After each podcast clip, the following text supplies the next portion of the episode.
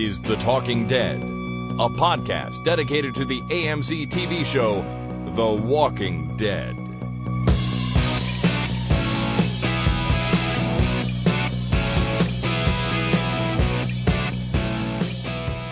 Hey, everybody, my name is Chris, And my name is Jason. and this is The Talking Dead number 145 for Monday, February the 17th, 2014. It's Family Day here in Ontario, so uh, happy Family Day, Jason. Thank you, and happy Family Day to you and your all y'alls. Thank you. It is also President's Day in the United States, so happy President's Day to everyone down there. Oh, that's fancy. But those are not the days I want to talk about this time on the show. Those are not the days. No, no, they are not. I'm simply acknowledging that they exist, and I want to move on to a celebration that is coming up tomorrow that I think is appropriate uh, to almost everybody who is currently living. Okay. Tomorrow is Single Tasking Day. Single tasking day as opposed to multitasking day. Correct. From the internet, research shows that multitasking is really inefficient. Trying to focus on and hop between multiple tasks, duties, uh, sorry, multiple tasks dilutes focus, introduces delays, and makes things take longer to complete. Single tasking day then is about embracing one and only one task. Make a list, put it in order of priority, and get started on the task, and ignore everything else until you finish it. That's that sounds uh, extremely appropriate because uh, just before the show we were talking about what my work plans for tomorrow, and uh, I do believe my uh, work plans for tomorrow are in fact single threaded, and will be a, uh, a a single tasking kind of day. Well, while you're sitting there doing one thing at a time, remember that it's single tasking day and uh, you've chosen an appropriate way to celebrate. So, anyone out there who's got lots of stuff to do tomorrow, make that list, focus on one thing at a time, and you'll get more done in the end. Is is so they say, anyways. Oh yeah, and uh, I also read recently that uh, multitasking, humans' ability to multitasking, is a myth. We're able to uh, quickly context switch, so we switch context uh, re- relatively quickly. It's not really possible for us to actually truly multitask. I've read that too, where if you're listening to music and you know writing a document or something at work, you're actually switching back and forth between the two very very quickly. You're not really doing both at the same time. Right. So interesting. So tomorrow's single tasking day. Wouldn't you don't have to worry about it. Tell your boss I'm only doing one thing at a time today, so leave me alone. Actually, no, you can't do that because then uh, then you're you're actually multitasking. So don't tell your boss anything. Just kind of hide in the corner and ignore everything. Don't even get out of bed. Staying in bed is one task, and that sounds like a good one to me. yep, that sounds perfect. All right. Before we move on, I, there's a couple things I want to do here in the A block, and the first one is to ask everyone to do me a favor, and if you have any issues with our website in the next little while, let me know. Any problems downloading episodes, you know, accessing the feed, anything like that. Something funny is going on with our site, and I haven't been able to nail down exactly what the problem is yet. But um, but I want to know if anyone's having some issues because you know if they are, I want to help you solve them. So you know, it, just let me know if you have any problems with the site. Send me an email, talkingdeadpodcast at gmail.com, and uh, hopefully we can sort it all out. Now, no one has really come forward yet, but I've noticed some things that are going a little funny, and I want to make sure that no one else is having problems. Right. You too, Jason. If you have any issues downloading these episodes, let me know. I, I will let you know immediately. All right. Speaking of our website, don't forget there's also a new way to send us uh, voice messages. Now, I don't know if these two things are related or not. Hopefully, they are not. But you can now go to our site and use the send voicemail button, which will pop up a little window and allow you to record yourself right on your own computer. We've had a few people do this already, and it's really great because the quality is generally better than what we get over the toll free phone line. It's basically better than phone quality, which, as we all know, is not amazing. Um, but the few people that have done it, they've they've peaked a little bit, which means they've overloaded and distorted a tiny bit. So feel free not to yell. You don't have to get your mouth right up to your microphone. It seems to be able to pick you up just fine. It gets a little bit of background noise too, but uh, better that than overpowering it. I say. right. Or go buy a compressor. yes, go out and buy a fancy microphone, a nice mixer, and uh, Yeah, yeah. Get a compressor. I mean, it's it's go big or go home, right? Sure. Go, go spend a you know three four hundred dollars on equipment and then call us. And right, right, great idea. We'll get tons of calls then. Yeah. Um, the other thing is, it does give you the chance to listen back to yourself before you hit that send button. And I don't know if if it's recompressing it or anything like that, to be honest. But if you listen back and you hear that it's not great, feel free to try again. And if you don't want to, send it anyways, because you know better to get something than nothing. Right. All right. A couple of weeks ago, or was it last week? Yeah, it was last week. We announced our record your favorite Walking Dead scene contest. yeah. And we have got more entries now. But in case you missed that episode uh, from last week, what we're doing is asking people to record their favorite line or scene from any episode of the Walking Dead TV show that can be from seasons one through four. You can do a monologue, you can do it by yourself uh, or with friends. You can do it sort of serious, funny, however you want. It's it's up to you. It just has to be a scene from The Walking Dead, and uh, and um, make sure you tell us, you know, who you are too. If you're just uh, if you're using the voicemail line, for example, I don't. I, I do get an email address for that, but good to let us know where you're from too. Recording quality won't be a factor, uh, as I said, unless it's so bad that we can't recognize the the scene. And uh, you can email it. You can use your phone to record, send it in, whatever. And uh, the deadline is March 31st, 2014 at 11:59 p.m. So, in case you missed all that, um, rewind and listen to it again. You know what's funny? What's when funny? a single person's talking, it's called a monologue. When two people are talking, it's called a dialogue. When three people are talking, still a dialogue, not a trialogue. You're right, but when two Why is people that? are when two people are talking, it really should be a duologue. I think duologue, Or a dialogue, bio, biologue. a biologue. I got my biologue going for the week. um, I'm going to play two more entries that we have uh, that have come in. The first one is from friend of the show Adam, and he bent the rules just a tiny little bit, but I thought I'd play it anyways. Now, both of these are a little quiet, so I'll try to boost the, the sound audio if I can, the level. Um, but if not, maybe turn your volume up just a tiny little bit. So here comes friend of the show, Adam. Let's get to it. We're on Broadway. I once knew a kid. His tongue fell off in his sleep. La bibida, bibidum. La bibida, bibidoo. Okay. Do you recognize that scene, Jason? No. Okay. It was from the um, bad lip reading, The Walking Dead bad lip reading, where they overdubbed the governor with uh, Oh, right. other dialogue. so, not really from the Walking Dead TV show, funny nonetheless. It's still funny. That stuff. That stuff kills me. I love that when they do that. They, they've done it for Star Trek. They've done it for the Walk, Walking Dead. Uh, it's good stuff. It's very good. Now, Jason, are you ready for this next one? Probably not completely fully ready, but uh, I'm ready enough. Bring it on. Okay.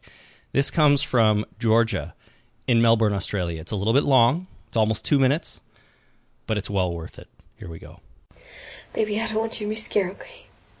This is what I want. This is right. Now you take care of your daddy for me, alright? And your little brother or sister, you take care of them. We are going to be fine. You are going to beat this world. I know you will. You are smart, and you are strong, and you are so brave. I love you. You gotta do what's right, baby. You promise me you'll always do what's right. It's so easy to do the wrong thing in this world. So, so if it feels wrong, don't do it. If it feels easy, don't do it, alright? Don't let the world spoil you. Oh, you're so good. You're my sweet, sweet boy. The best thing I ever did. I love you my sweet, sweet boy. I love you.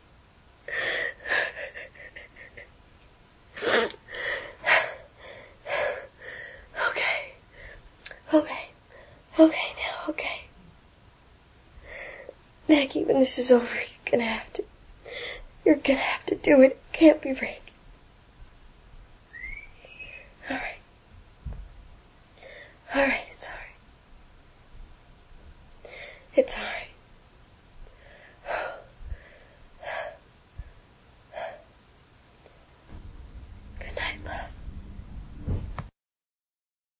There you go. That was awesome.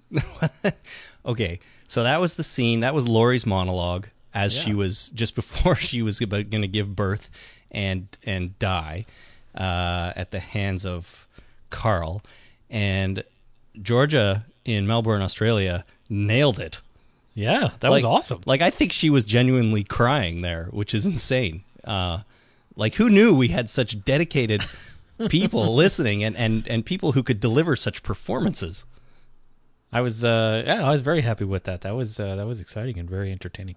It was incredible. So, um, get your entries in. We've got some really good ones already, obviously, with the one we played last week and that one, and there's a few more. So, uh, I'm going to try to do one on every podcast. Hopefully, we have enough for that, but uh, send them in. You can send them to talkingdeadpodcast at gmail.com.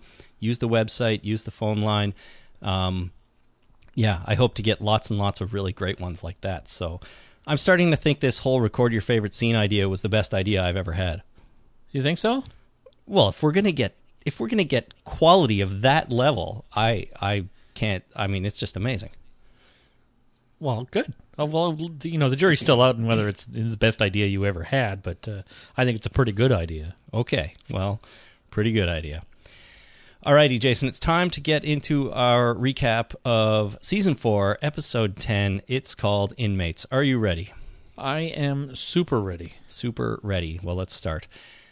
So we uh, pick up this episode. We are with Daryl and Beth running through the forest. So we're getting new. We're not going back to Rick and Michonne and Carl. We're getting an update on what's happening with the other characters.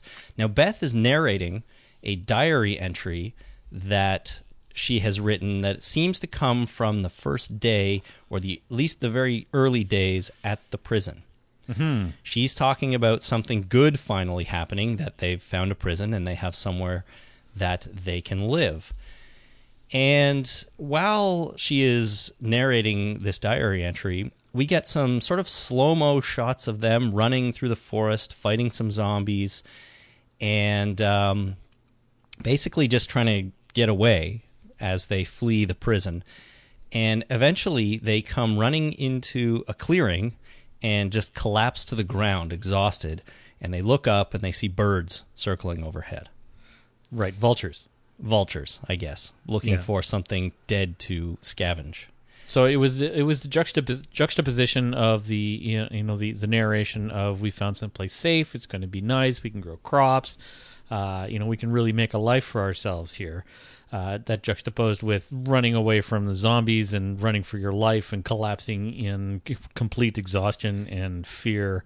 And uh, yeah, it was uh, quite poignant. I thought. It was. The voiceover ends with Beth talking about having hope and saying, We can live here. We can live here for the rest of our lives.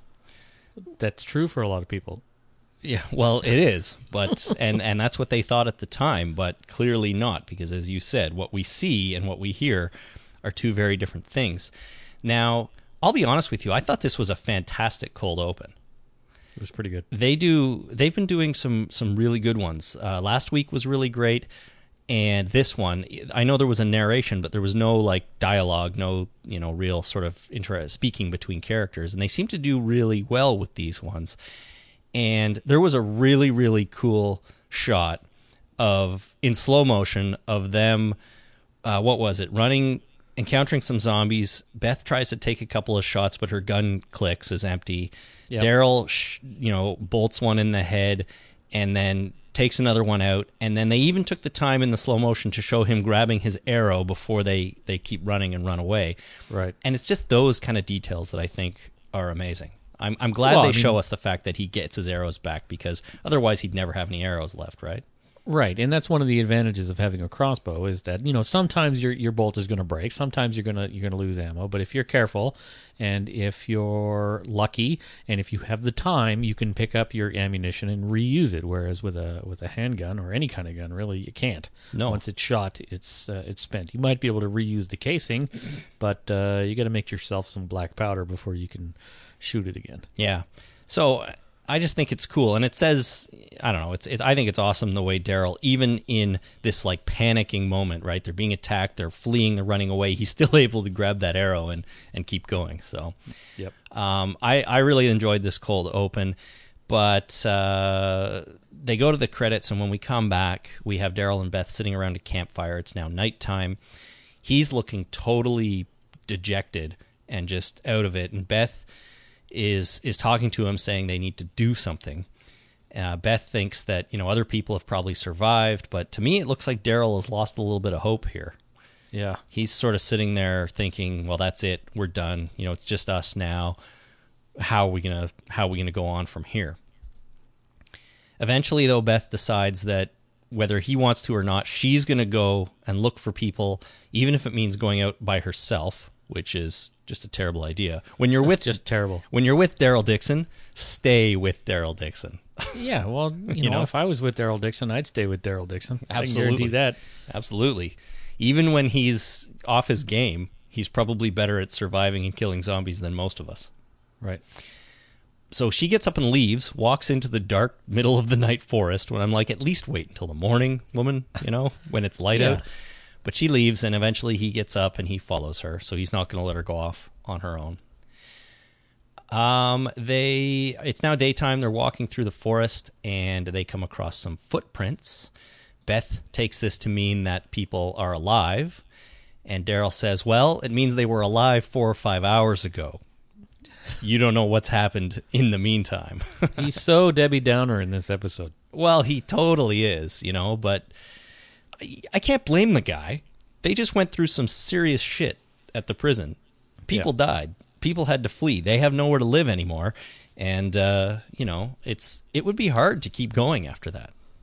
It really would. And I, I you know, like we've often talked about, uh, we'd be dead long before this uh, length of time ever occurred. Right. But uh, it's got to be it's got to be hard on the soul to continuously lose people and to go through uh, just this slog of life and never get anywhere, never get ahead. And Daryl too, you know, he uh recently ish, recently ish lost his brother and he's and pro- his motorcycle.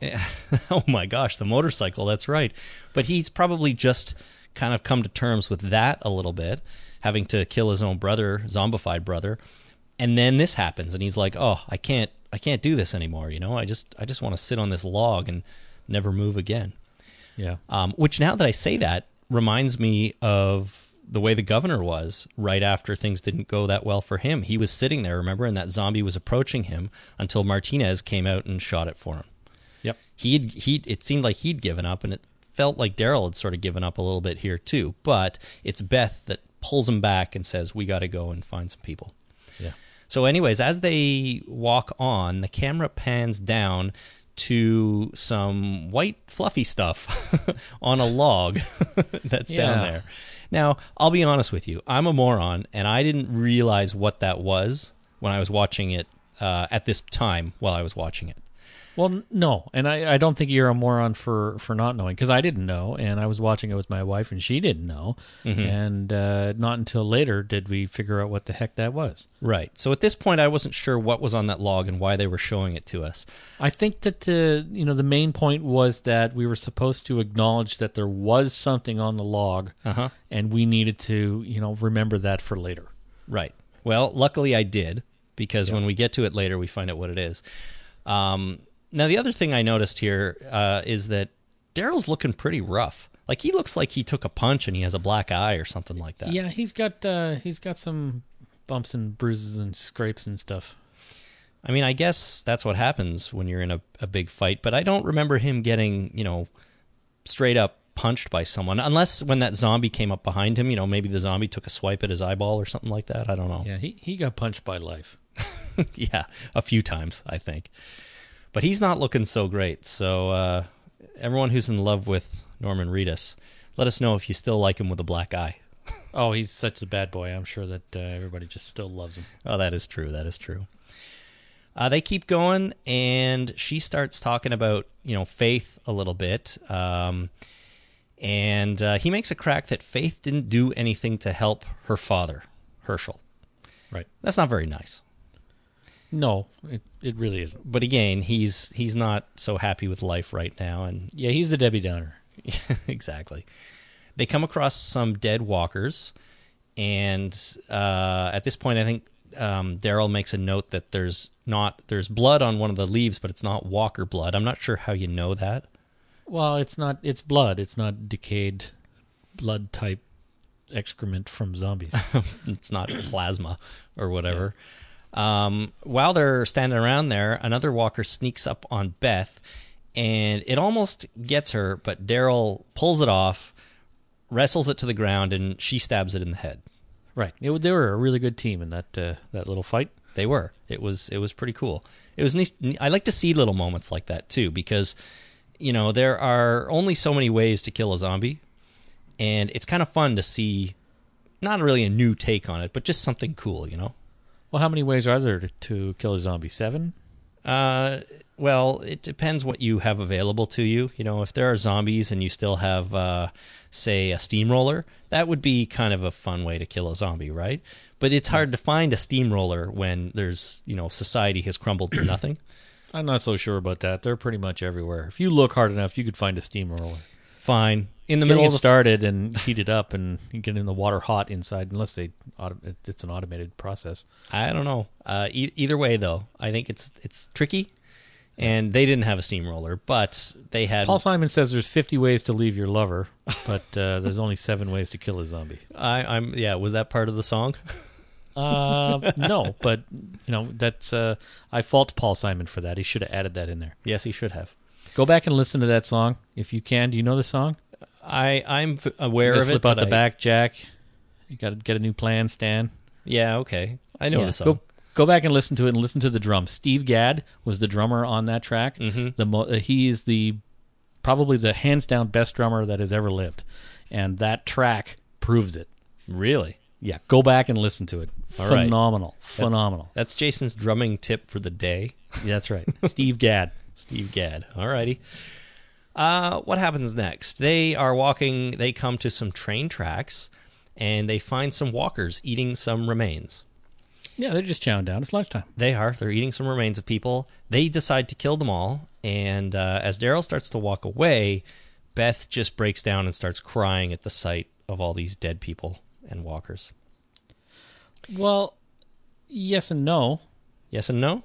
There was a baby shoe, They're okay. They did show the shoe. I don't think. but it wasn't really proof of anything whatsoever. But that's what set Beth off.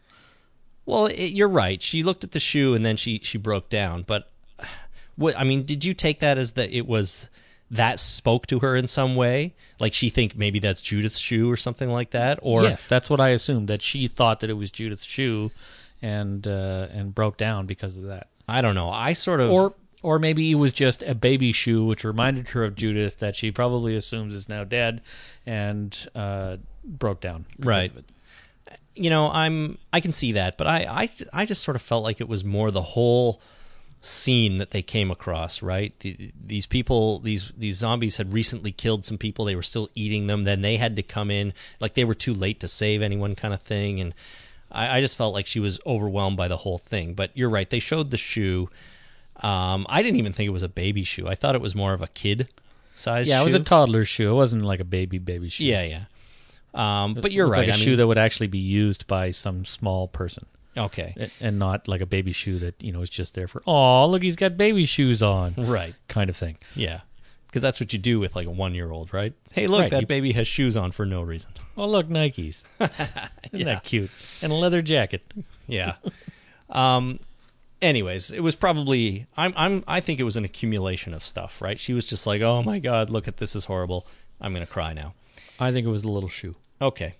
They cut to them at a campfire again, and Beth is using pages from her diary to start the fire or keep it going. Now, I couldn't really tell if these were blank pages from the little diary, or they they, were were, blank, yeah. huh? They were blank. Okay, so she wasn't burning actual written word that she'd put down. All right. blank, blank, blank pages. Yep. And she's narrating again the scene, and uh, she's saying things that if the prison doesn't work, I don't know if I can keep going. Right. So back to that juxtaposition of being like, we're safe in the prison, everything's good. If this doesn't work out, you know, I'm going to lose all hope. I don't know what we're going to do. Yet what we're seeing is clearly that's happened. So Do you ever uh, do you ever narrate your own life as it's happening? No, I do not. for- you should. It's very entertaining. Like I, I do that to entertain my wife every now and again. Just narrate what you're doing. He gets up and goes to the kitchen for a glass of whatever and doesn't find it in there. It's empty and all the dishes have to be put away. And it's just all those kind of stuff. It's it's very fun. Do it. you are Your so kids will love strange. I really am. But your kids will love it.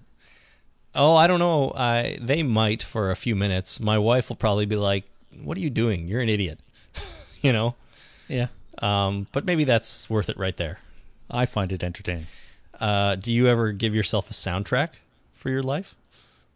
Oh yeah, I'm constantly singing. See, there you go. That's even better. I, I sing to the cats. I sing to my wife. I sing to the toaster. I'm constantly singing. Uh, it and a lot of times the narration does come with singing. Like Uh-huh. it's, a, it's a singing narration. Your life is a musical. Oh, it really is. All right. Well, that sounds fun. I don't know why you've never done that around me. Oh, it's private. of course it is. It's private between you, your wife, and all our listeners. Yeah. Um, so we go to commercial and we come back, and we're no longer with uh, Beth and Daryl. We're now with Lizzie and Mika and Tyrese, and they're walking through the forest. So the answer to one of the big questions from the mid-season finale is now answered, and that is: Is Tyrese with the children? The answer is Yes. yes Yes. And um, very soon, very very soon, we get another answer to a question of is baby Judith still alive? The answer to that is also yes. That is correct. So Tyrese was indeed running away with Judith in his arms. Yep. And How- still has her in his arms. Yeah, that's right. And as they're walking, Mika is crying for Carol, wishing Carol was still there because you know Carol was like their mom. And uh, but but Judith, what do you think about Judith being alive and with Tyrese, Jason? I think it's a good thing, and I noticed right away she wasn't wearing those little black shoes that uh, we saw that set Beth off, in my opinion. So I knew that that actually wasn't, uh, you know, Judith dead in that pile of bodies. Okay, but the shoe that was there, ha- have we seen those shoes on in the show before? Not Not, not that I recall. No. okay. Um, yeah, I guess if Judith had one of those shoes still on, that would have been weird. Well, I figured that uh, even if Judith was still alive, that uh, having Judith wear that shoe and then lose it and not die would would still be dramatic. But uh, you know, definitively, she's not wearing those shoes. So. True, but most importantly, she's alive. She is alive. They did not kill Judith off screen. Tyrese has got her, as we all suspected. So my first adamant opinion that she died uh, was incorrect, but then my adamant opinion of her not dying is now correct. So either way, you covered your ass. I really, really did. They're walking along. We cut to nighttime, and Lizzie is there, and there's some rabbits in a log. And the camera kind of pans up from the rabbits, and she takes a knife down, looking to be about to carve them up. And uh, this is, of course, the log that we saw during the Daryl Beth scenes, but it looks like Tyrese and the kids got here quicker and have already moved on. So they're following the same path, and Lizzie is a rabbit killer. and they could have eaten those rabbits. I, I know, but they seem to move on rather quickly. And did they take the rabbits with them? It was, it's hard to tell. I don't think so. I think those were just uh, uh, pre serial killer killings. And does this also mean definitively that it was Lizzie that was dissecting the rabbit in the prison? In my opinion, yes. I hadn't thought about that, but now that uh, we cover that, yes, absolutely. And by extension, does it mean it's Lizzie who was feeding rats to the walkers at the prison? No. I, don't think it might. I I know that's one extra step that's a little bit more of a stretch, but I think it might indicate that. I completely agree that clearly Lizzie was the one cutting up a rabbit in the prison, and she's got some strange tendencies. This little girl, Mm-hmm. and but I think it's not that far of a jump to say, okay, she was obviously the one feeding rats at the gate. Right. But you're right. That's one step that we don't really can't really say 100%.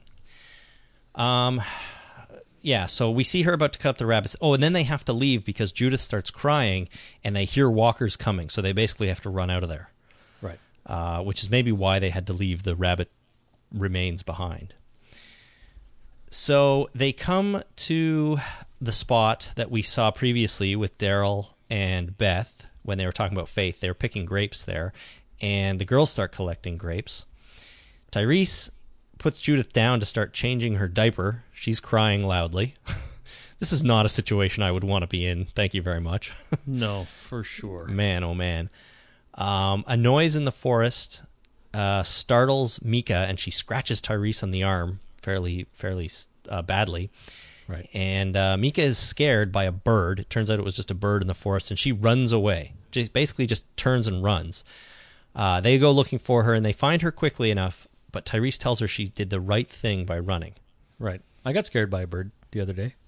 You did? Did you run off into the forest? No, but I was pulling out uh, a grocery cart out of a uh, at the grocery store out of a big mess of gro- grocery carts. You know that now they put them all together and you have to pick one out. Yes, We've all been to grocery stores, yes. I think was so. pulling it out, and as I was pulling it out, like four or five birds flew out of the bunch of grocery carts. Wow. For some reason, they were nesting in there, and they flew off, and it scared the living bejesus out of me.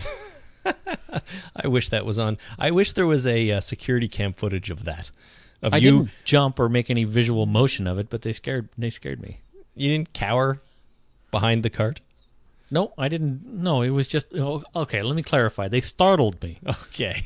momentarily. startled me, Oh, it still sounds like it would be funny though. but I wasn't. You know, if I was in a uh, post-apocalyptic uh, zombie type uh, apocalypse, uh, I, I believe I would run if I was startled rather than just go whoa. Right. Well, that's what Mika did, and Tyrese says you did the right thing. If you if you are scared, you run away. Right. As they're talking, they start to hear some screaming, and Tyrese decides that it's a good idea to position the girls back to back with Lizzie holding the baby and leave them in the forest so he can go and find out what's going on with the screaming. He says, I'll come back to get you, but if you stand like this, you can see all around. So uh, if you see a zombie, run. And he gives Mika a gun and says, You can handle this. You're tough. Right. I, I there are so many problems with this idea that I don't even know where to begin. You know, Well, you know, it's uh, you can't armchair quarterback this kind of thing when uh, when when there's something in motion like this. I mean, sure, not every decision is going to be the perfect decision, but uh, at least he's making decisions. oh, I, I I get that, but we've I mean we've picked through some decisions made on this show before that seem insignificant compared to I think what Tyrese is doing here, leaving two young girls and a baby alone in the forest when you know there are walkers around to go off and investigate screaming. Right. You know, I okay. mean, here's a here's a baby and a gun. You stay here. that's right. I'm gonna go look at the screaming. Yeah. See you later. see you later. You know, I'll come back and get you, maybe. Right? Yeah. But that's what he does. And Tyrese comes out to the train tracks and he finds the people uh, being attacked by walkers. So he comes to these people, obviously before Beth and Daryl did, and they're still being attacked. So he engages to try and help out Right with his hammer. with his hammer. That's right. Yeah. His trusty hammer. So Mjolnir or whatever it is. Right. um, we cut back to the girls, though. Judith is crying, of course, which is not helping their situation at all. She's attracting zombies. Lizzie puts her hand over the baby's mouth and nose to try and get it to be quiet. Right, because that always works with babies. Uh, yeah, always. Some walkers come out of the forest towards them, and Mika is trying to warn Lizzie, but sh- Lizzie's in her own little world here and can't really hear what Mika is trying to say. Right. Um, meanwhile, Tyrese doesn't manage to help any of the people. They are all killed except for him. And then he hears a shot in the distance, which, you know, wakes him up and he thinks maybe I should go back and get my little girls Right. and baby. But gun. suddenly, what? And gun. And gun, that's right. But suddenly, who appears behind him? Carol and the yeah. girls. Finally. So Carol's back. How do you feel about that? I feel good and I feel vindicated because I expected it. This soon? I expected we'd get a few more episodes before Carol came back. Well, I well I wasn't really thinking. I didn't think she'd be gone that that long. You know, three four episodes max. Yeah, I don't know. I mean, I guess it depends on. Well, I was trying to think about what would what would she do? Like, would she just try to go straight back to the prison and appeal to everybody else? Would she turn around and go the other way and you know never see her again, kind of thing, or would she stay close by and try to survive and maybe at the right time integrate back to the group? I don't know, but I just thought we we'd go closer towards the end of the season before we saw Carol, and it would be a bigger sort of surprise. Although this was a pretty good surprise for me. Yeah, you you are incorrect in uh, in your assumption of how long it would be before Carol returned. Well, obviously, yeah. So, but I was glad to see her. I was, and you know, she obviously helped helped the girls because that zombie was getting pretty close last time we saw them, and I guess Carol showed up out of nowhere and saved them and brought them out to the train tracks. And that baby was getting pretty smothered before she showed up. Oh man, that yeah, that was one of the it was one of the more tense things I've ever watched on TV, I think. Yeah. You know, I don't know, I don't know about you, but I was like, "Oh my god. Oh my god, I can't believe she is smothering a baby. She's suffocating that baby. I can't believe they're doing this." Yeah, I didn't believe it for a second. I didn't think that uh, they would actually kill a baby on TV like this. Well, okay, we've talked about killing the baby on TV a, a whole bunch, Yeah. and uh, I was a little bit surprised to see her still alive, although not as much as I would have been, you know, right after the mid-season finale. But also, I was like, you know, we've heard reports that they're going to do apparently one of the most shocking things they've done in the second half of this season. And I'm sorry, having a kid smother another kid, smother a baby, would be pretty damn shocking. And It they don't really, really would. They don't have to show it so much. They show her with her hand over her, stuff like that, but then they can cut away to some str- weird like backwards angle or something. And then you just sort of maybe see the baby's leg stop moving or something, and that would be horrible, horrible enough. You know? All right, they killed a baby on MASH. The final episode of MASH. I'm sorry, should I go with a spoiler alert here? That was 1984. Yeah, no, it's fine. It's funny. Somebody wrote in. Uh, one of our listeners wrote in, sent an email to me about that, saying that this wouldn't be the first infanticide on screen because they did it on MASH too. Yeah, and this reminded me of that. I'd forgotten about that. You know, whole, the whole kill a baby on TV. They'll never do that. But uh, you know, it was on the final episode of uh, of Mash where uh, a baby was crying and giving away their position to the uh, uh, in the Korean War, and uh, the baby was smothered.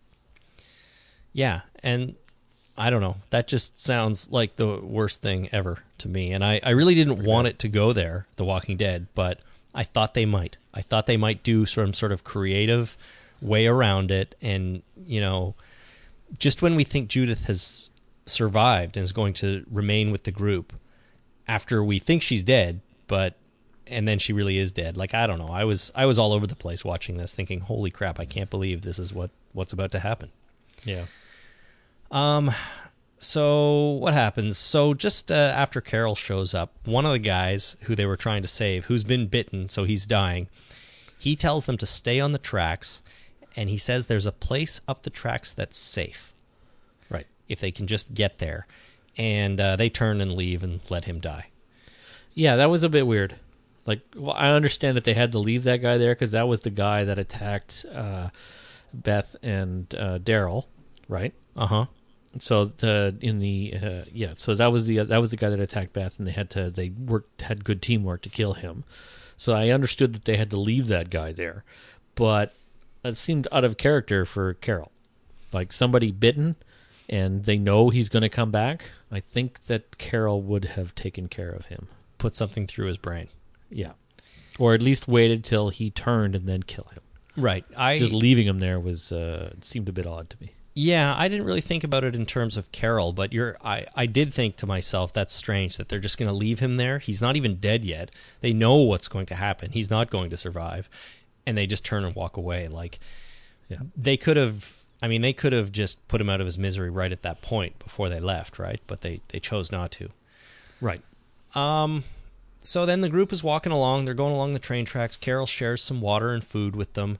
And Tyrese kind of says that he didn't see Carol get out, as in get out of the prison during the big attack. Yep. And she says that she got back from her run with Rick just at the end of the prison attack because she stayed out longer.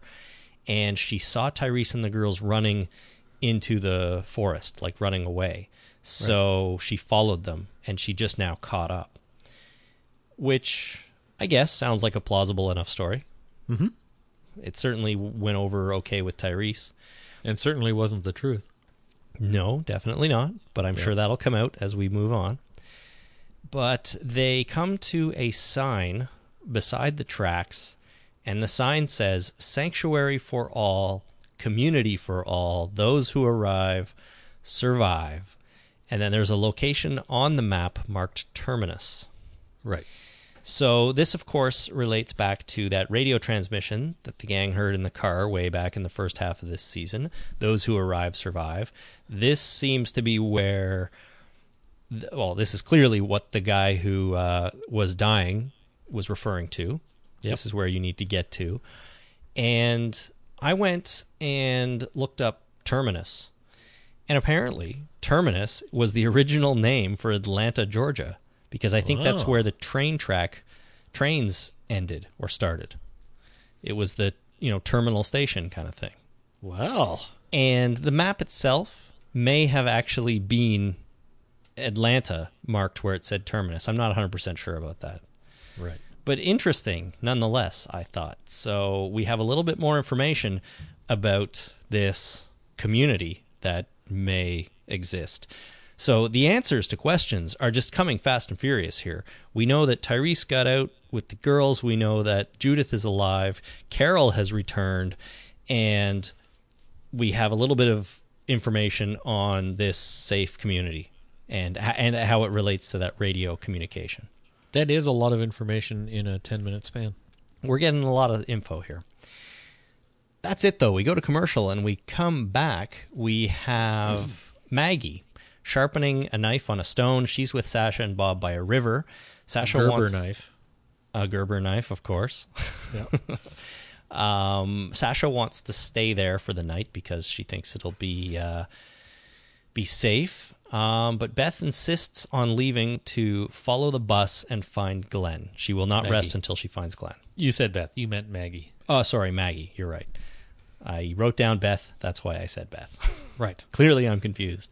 The thing Writing about it down was wrong. yeah, obviously. The thing here is about Bob. I thought is that he kind of looks happy to be here.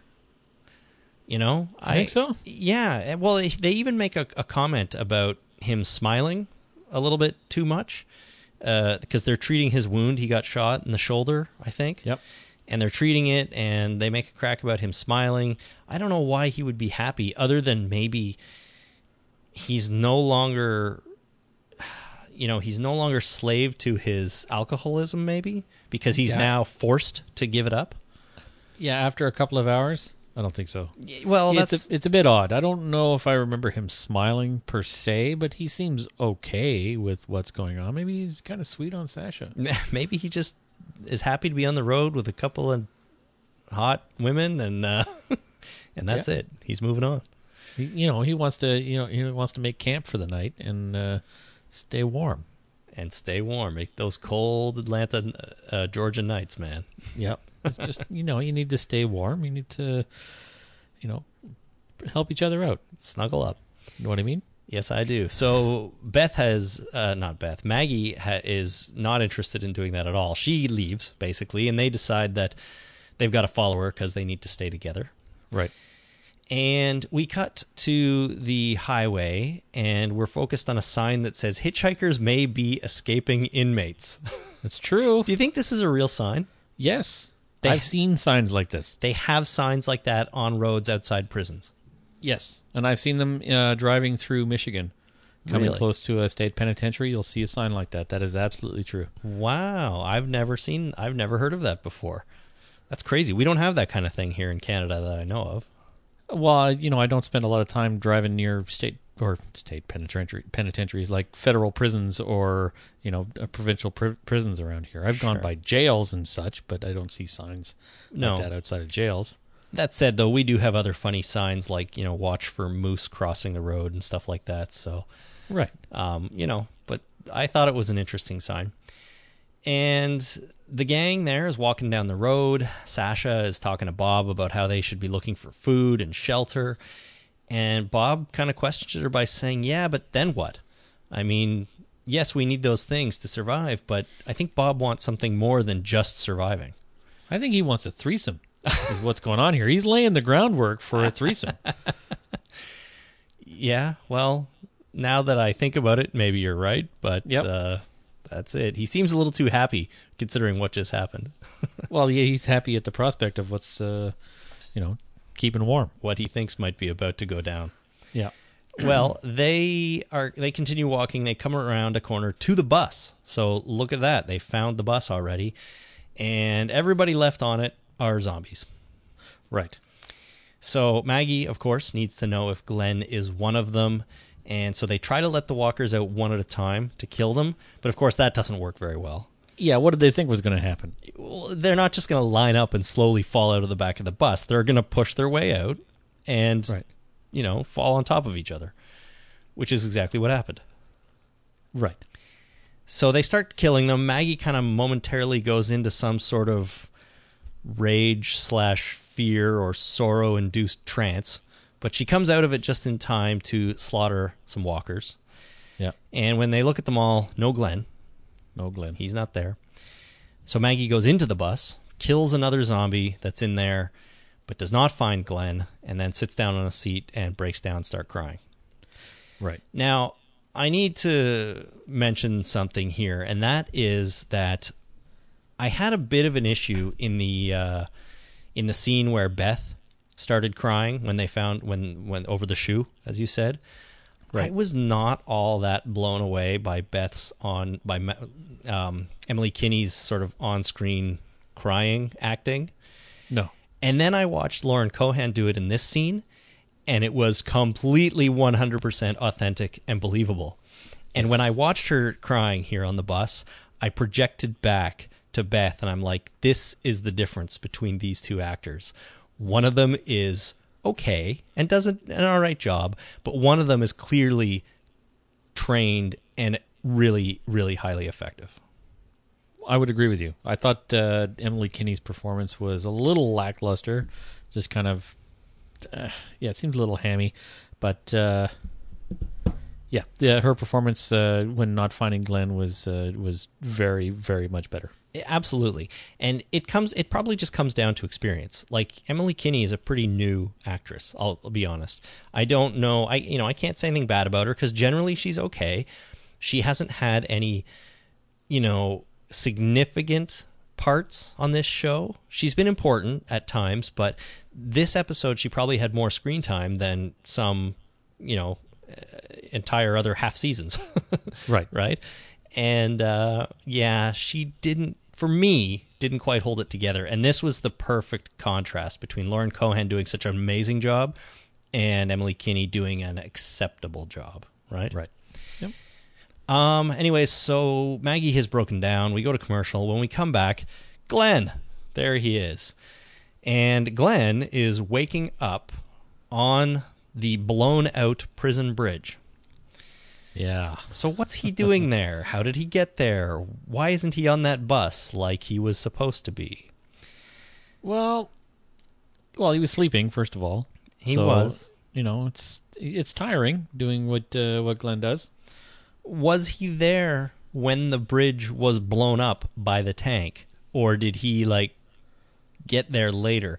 I'll be honest with you. I went back and watched that scene from the previous episode or not the previous one, the one before the mid-season finale Yep. when the tank exploded that bridge and Glenn was not there. I was hoping. No, he, that, he couldn't have been there because he was lying right on the jagged edge of that thing.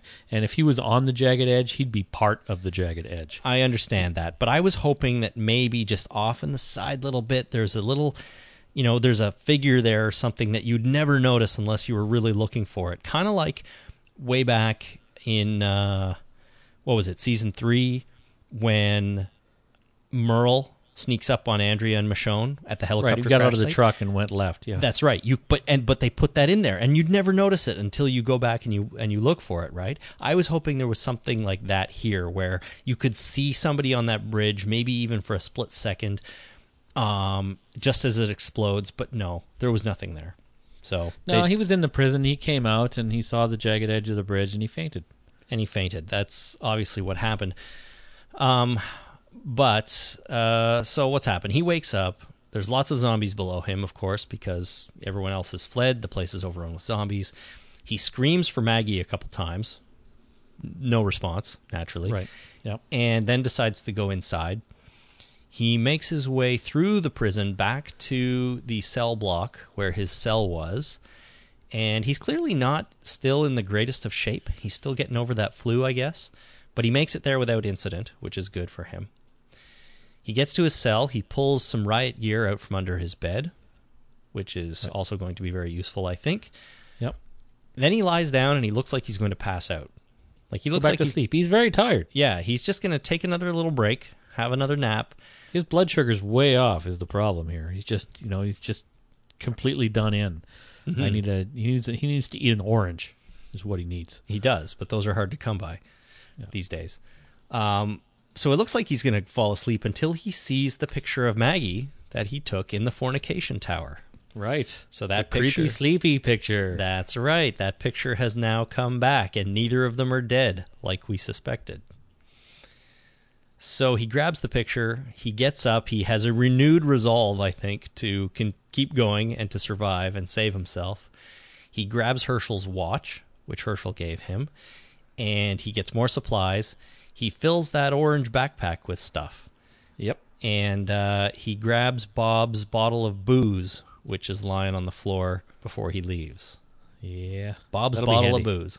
Bob's bottle of booze. So he comes busting out of the prison wearing wearing the riot gear now. He basically jumps into a huge crowd of zombies, gets surrounded by them, but somehow pushes his way through, Yep.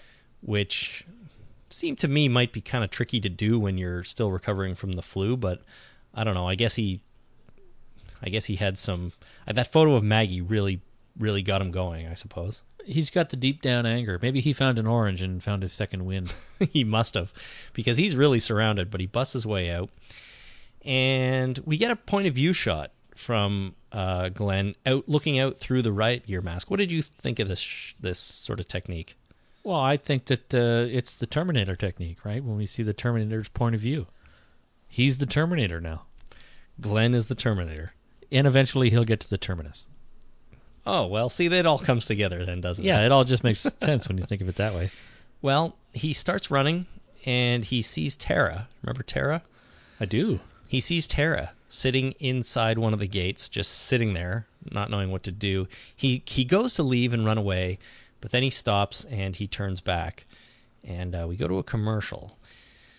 When we come back from the commercial, we're still with this pair, so we don't change to new characters this time, which we have done at every previous commercial break. Right. So Glenn goes to Tara, he takes her gun, and he realizes that she didn't take a single shot during the assault. Not really sure how he can know that, but The gun's fully loaded. oh, It's got all the oh. rounds in the chamber. He pulled the magazine out, right? You're right. And the, the yeah, it's fully loaded and you know probably cleaned. So it hasn't been fired, Right. and he realizes that. Oh, okay, you're absolutely right. Um, but she's feeling guilty and questions uh, why Glenn, you know, would would come back to help her, kind of thing. And he says he doesn't want her help; he needs it. And uh, he grabs, he takes the booze, and he uses it as a Molotov cocktail to distract walkers so that they can run away. Does that work with booze, Um, or do you need like gasoline? I know it works with gasoline, but uh, does it work with actual alcohol? Well, I mean, alcohol. will burn, but I don't know if there's enough content, alcohol content in something like that to actually sort of explode. Now, it didn't really explode that much. All it did was crash on the hood of a car and burn a little bit. So, I don't know. I Do you think know. it's legal to make a Molotov cocktail in Canada? I doubt it. I doubt it too. But there, Jason, there's only one way to find out. I'm, what? Create a Molotov cocktail and then walk into a police station? No. Walk into the middle of Yonge and Dundas Square, which is our feeble attempt at something like Times Square in Toronto. Right. Yeah. and stuff a rag into a bottle of booze, light it on fire, throw it up in the air, see what happens. Yeah. You'd definitely get arrested. And then they would tell you whether that was legal or not. Or maybe they would tell your uh, immediate family after they've shot you a couple of dozen times. Yeah, that's a possibility too. Hey, either way, you'd know, though. No, you wouldn't. Your family might. yeah, they might. So anyway, don't try that at home. Yeah, don't do that. Uh, so they run out of there, Tara and Glenn, and as they're running, she gets a few good headshots in. So now she's okay to fire her gun, but they make it out of the prison gates, seemingly safely. We cut to them by the same road sign, the inmates' road sign, and uh, Tara says that Lily got swarmed in the field. Right. So I don't think we're going to see Lily again. She's done. You think so? Well, if she was swarmed by zombies in the in the prison field and prison yard, she's Yeah. probably not coming back. You know, I don't know. I don't know. You never know. Um, she also mentions that Hershel was killed, or she says the old man was killed by the governor, and Glenn didn't know this. No. Was his name Hershel? It didn't occur to me before this scene that Glenn had no idea. He didn't really know what happened out there, right? No, he didn't. that and he didn't see Hershel get his head chopped off. Um so you know, he says Glenn says he needs Tara's help to find Maggie and he refers to Maggie as his wife, which I thought was Yep. cool. That is cool. And uh, he also reveals that he got off the bus before it left to um, to try and help, to try and help with the attack on the prison.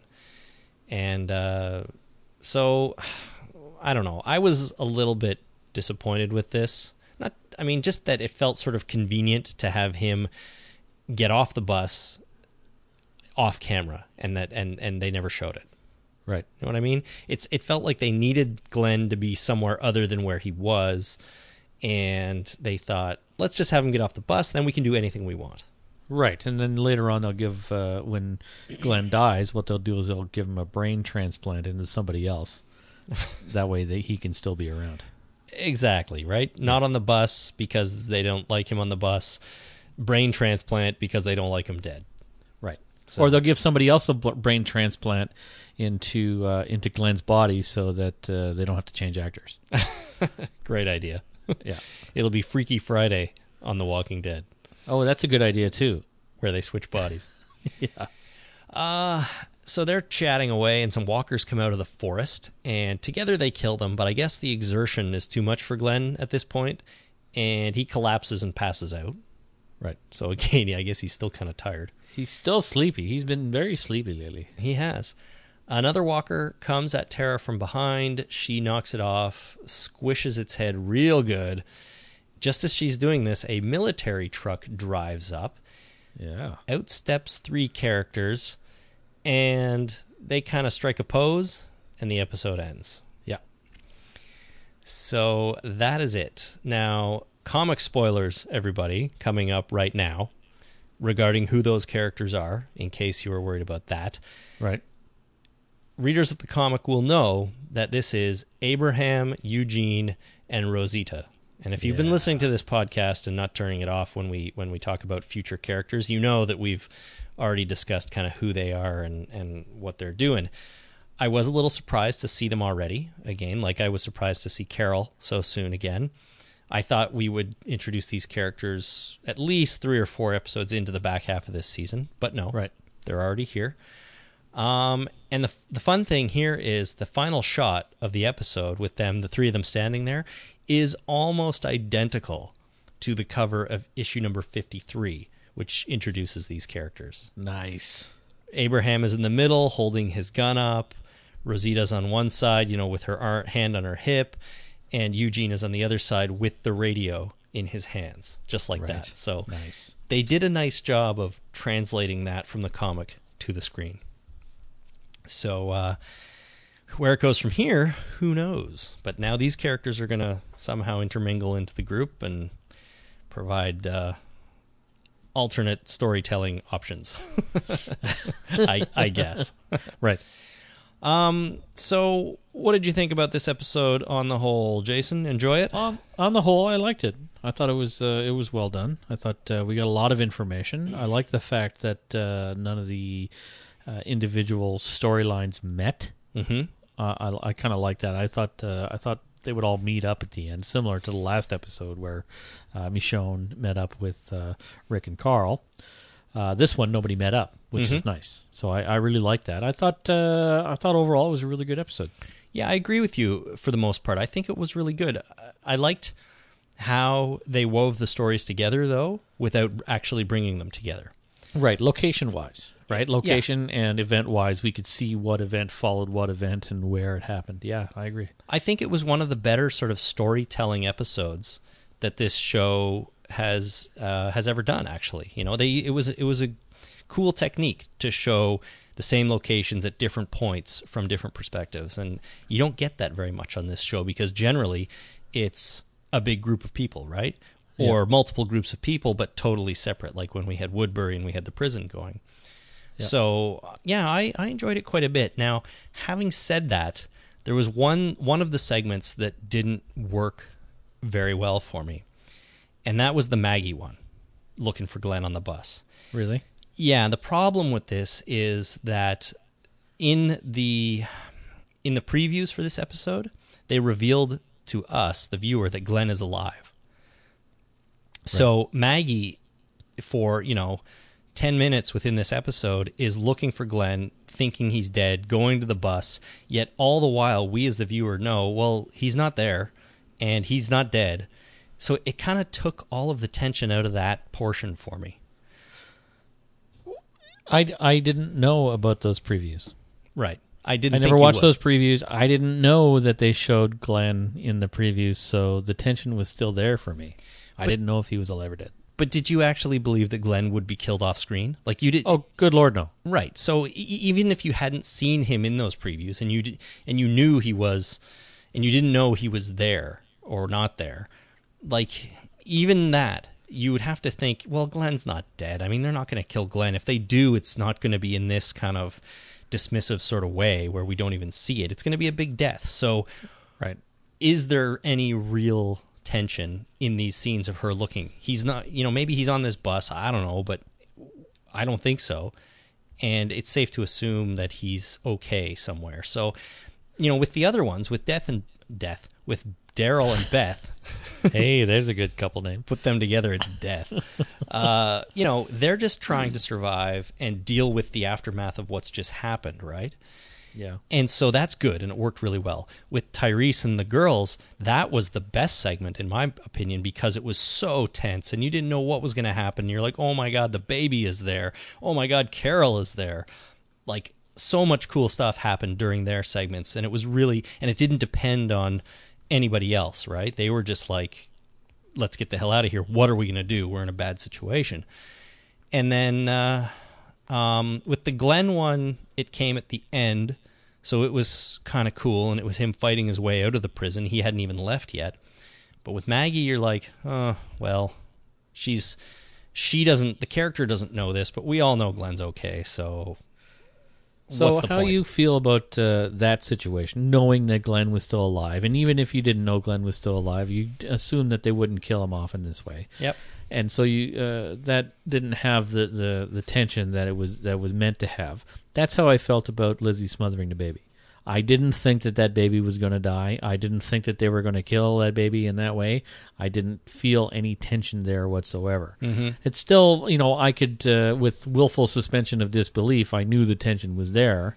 And when Maggie went into that bus, and uh, I, I, I didn't know if that was Glenn or not, and so I felt that tension. So, uh, you know, and and I didn't think that they would uh, kill off Glenn off screen, but I thought they might show him as a zombie. and that would pretty much definitively say that uh, you know Glenn is dead. No, But it, they didn't. it would, and uh, if Glenn dies someday, maybe they will show him as a zombie. But no, it's the thing is with the baby. Like you kind of, I kind of expect the baby to die at some point. I don't expect her to go on forever. And again, I've never seen a young girl smothering a baby on screen before. So this was Right. new territory for me. And I thought, what the hell? Like, you know, just the fact that they're running through a zombie infested forest with a baby who won't shut up and, you know, two little girls and one adult. Like, this is the worst situation that you can probably be in. And it really, really got to me. But with the Maggie and Glenn thing, I, I just thought it needed to be either way shorter or somehow focus on Bob and Sasha more than what Maggie was trying to do. Right. You know, but they didn't. They went with Maggie because she's the bigger character. And, you know, I mean, it's totally realistic that she would go looking for Glenn. She's like, he was on the bus. I need to go find that bus and, and get back to him. I don't fault them for that.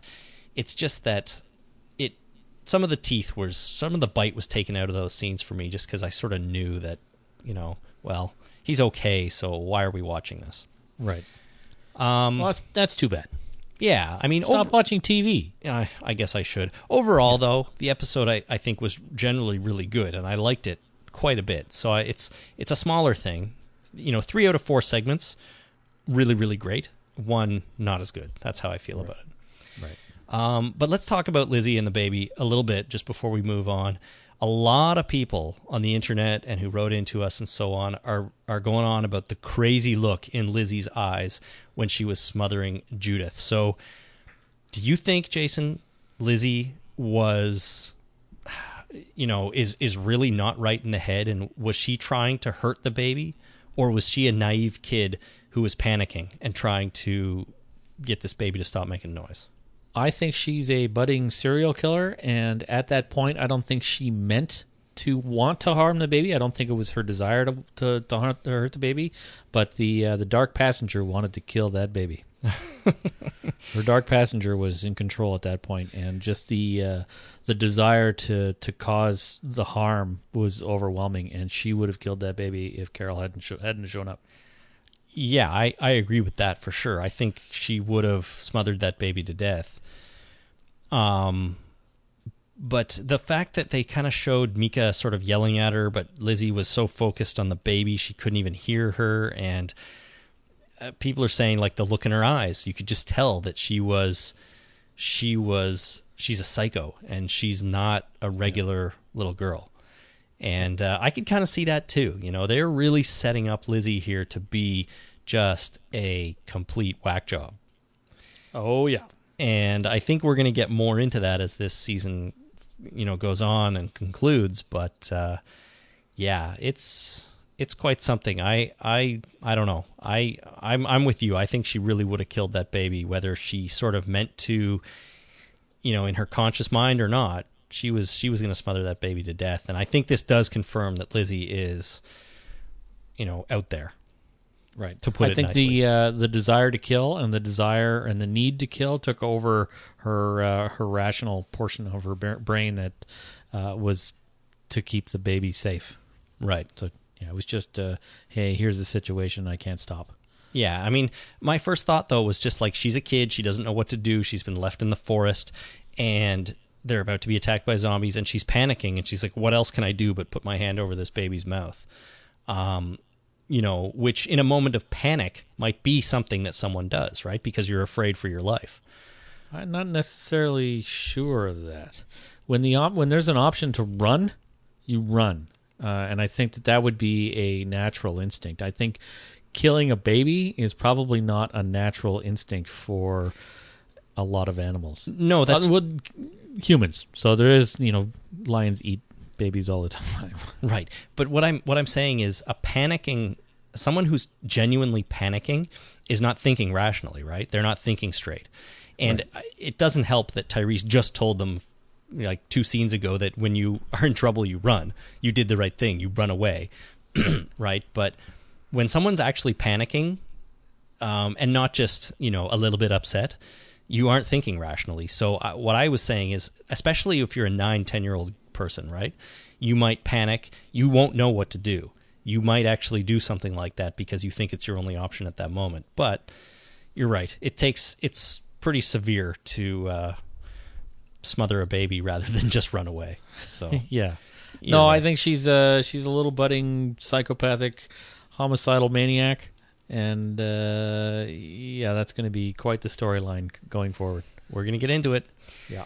Okay, so pretty good episode if you ask me. I like this one more than uh, than the first episode. It was Um, pretty good. Not a lot more because I do like I did like the Carl and uh, uh, Rick story from the previous episode, but I think this one was a little bit better just because it involved everybody. It had some really cool stuff in it, so. Uh, hopefully, they just keep getting better and better from here. Introduce some new characters or teased them, anyways, and uh, had some really good storytelling techniques. So, good episode. Let's take a quick break, and after that, we will do Holy Crap, Did You See That?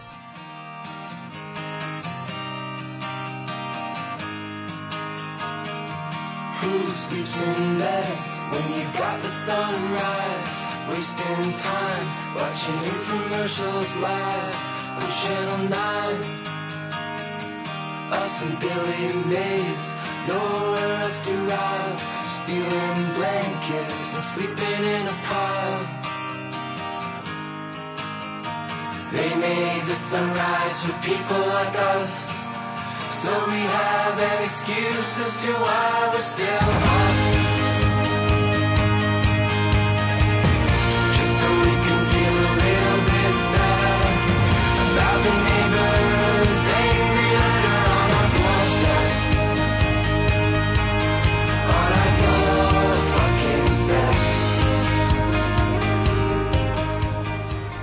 For the listeners of The Talking Dead, Audible is offering a free audiobook download and a free 30-day trial.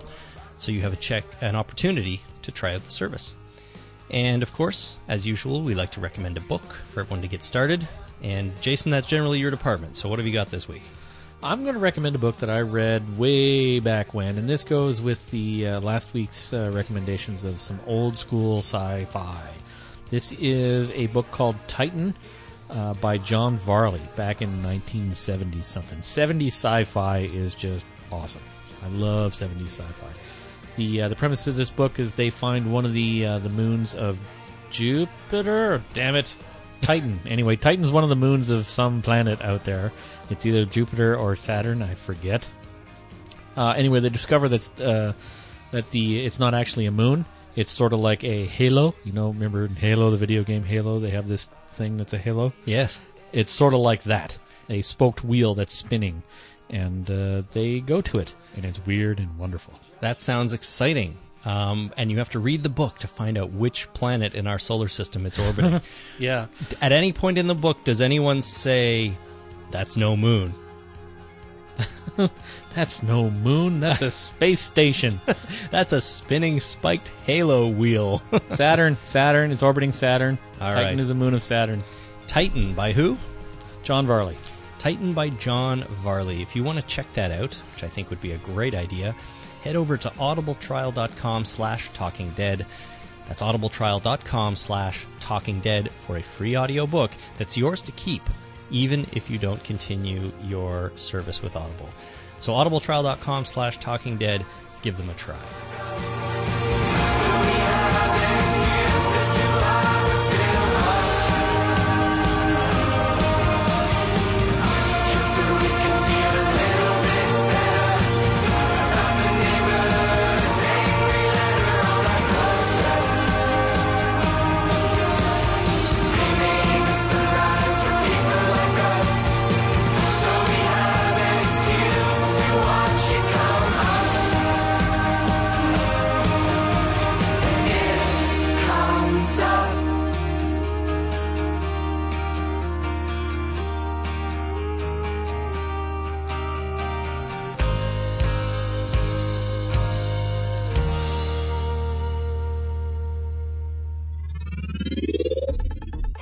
Crap. Did you see that?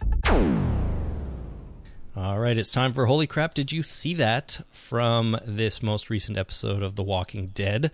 Jason, who is going to start this week? You you is going to start. I am going to start. This first one is an email from Jeff in Phoenix, Arizona. Jeff says, My holy crap, did you see that moment was when Google notified me that a new episode of The Walking Dead was available. Interesting. Without the AMC channel, my wife and I streamed the episode a day later. You might think Mr. Miles, that'd be you, had handpicked the thumbnail used for the episode because before you even start the show, you're given two huge spoilers. And he sent a screenshot in, and the screenshot in the alert that he got showed Carol holding Judith with Tyrese. Spoiler alert. Come on. Seriously, I, I feel bad for you, Jeff. That that is really, really poor. And now it's probably some automated computer system that, that chose that screenshot, right? Just oh, I doubt it. It was some schmo going, ah, who cares? Walking Dead. whatever. Pick up an image from the middle of the episode. It's like, that's fine. Always put a baby on screen because people like babies, you know, that kind of thing. Yeah, well, pretty bad. Pretty bad. that's funny.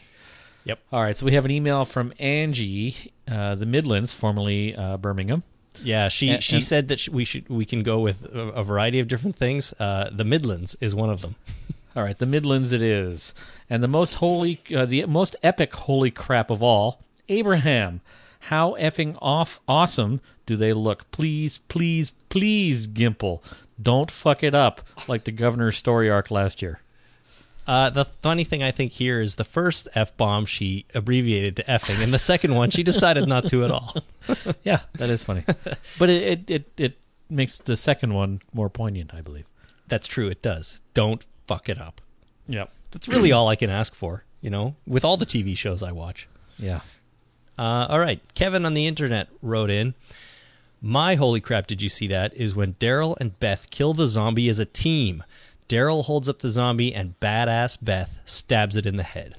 Yep. Now, I didn't in the head. I didn't want to get into this too much in the recap because I, I, I knew this was coming, but I agree. It was very, very cool because he pulls the zombie basically away from her, falls down, and then you know she get, she has her knife out, so he takes the zombie, rolls onto his back, pulls it up on top of him, and kind of gives her a clean shot to the head. I thought it was very, very cool. They were quite the team. They were uh, death. Death. Death. That's right. All right, so we have an email from James in Pittsburgh, PA. Holy crap.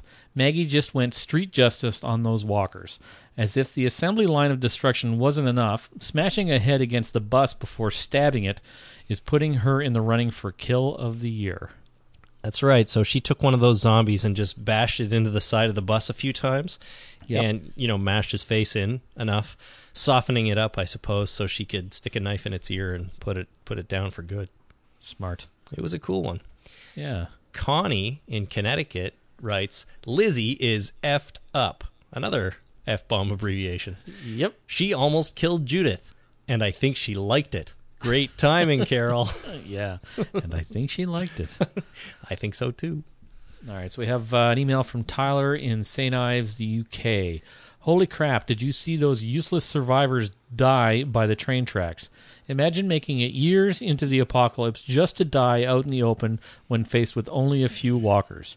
How come everyone outside of our main cast is terrible at surviving? It's a good question. I mean, maybe they just got lucky and they've survived for this long and then they were walking along and suddenly they're like, uh oh, what do we do now? And they got eaten. Yeah, they Or- just got uh, they just fell asleep at the switch. Yeah, that can happen. That's the danger with zombies, right? You're just, you, you take your focus away for one minute and before you know it, they're all over you. That's the problem. Yeah.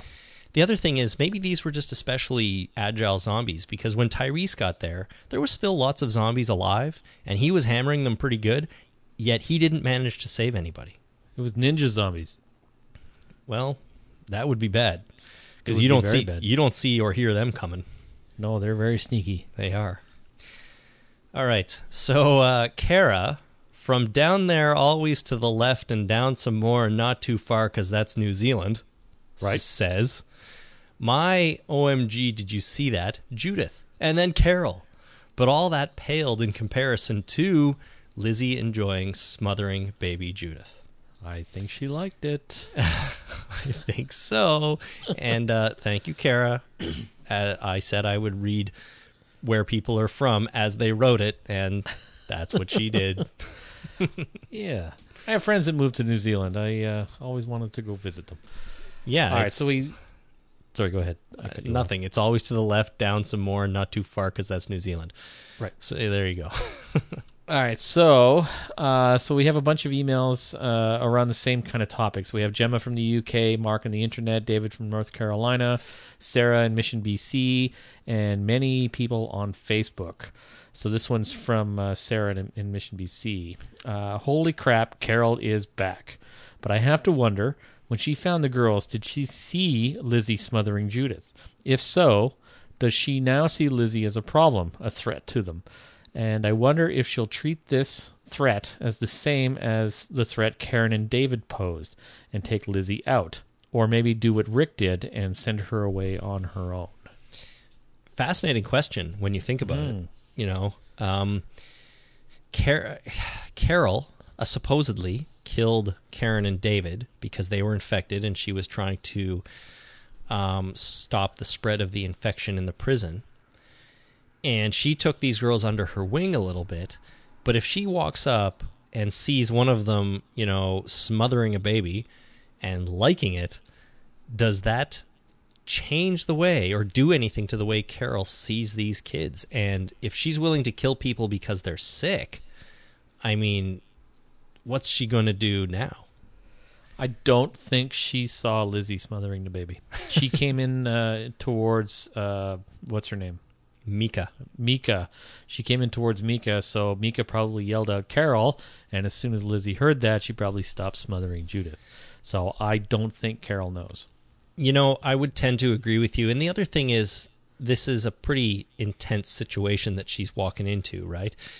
She's going to be, with zombies that close, she's going to be laser focused on those zombies and trying to protect them from them. She's not going to be focused on exactly what the girls are doing in that sort of panic situation, right? Right, right, right, right. So you're you're probably right. She, Carol probably just didn't see what was going on, and Lizzie's you know psychopathic behavior is going to be revealed slowly over time to everybody, Right. rather than all at once like that.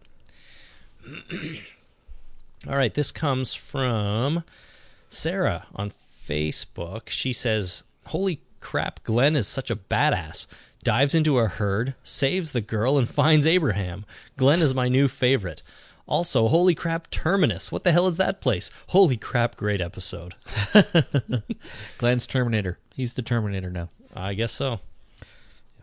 All right, so what do we got going on here? We got uh, Anthony from Independence. What's MO? Missouri. Missouri. Sorry, I don't know my state abbreviations as well as my provincial abbreviations. Guys, is the orange backpack that Glenn had the same orange backpack that the hitchhiker had when they left him to be eaten by the walkers? I guess it's the did you see that moment for me?